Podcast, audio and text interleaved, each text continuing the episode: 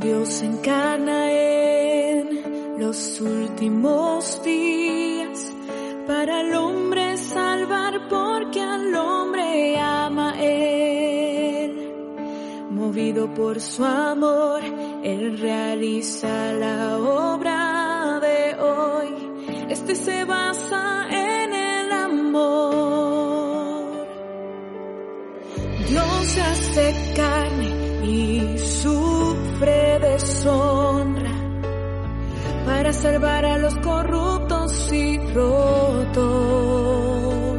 Soporta tal dolor y así una y otra vez muestra su infinito amor. No quiere Dios ningún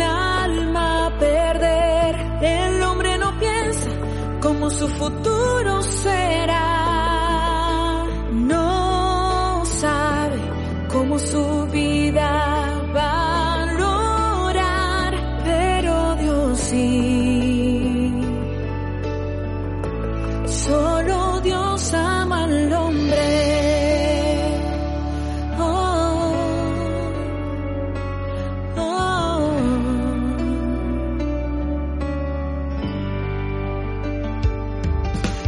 Palabras de Dios sanan, al hombre animan, juzgan y maldicen, revelan y prometen.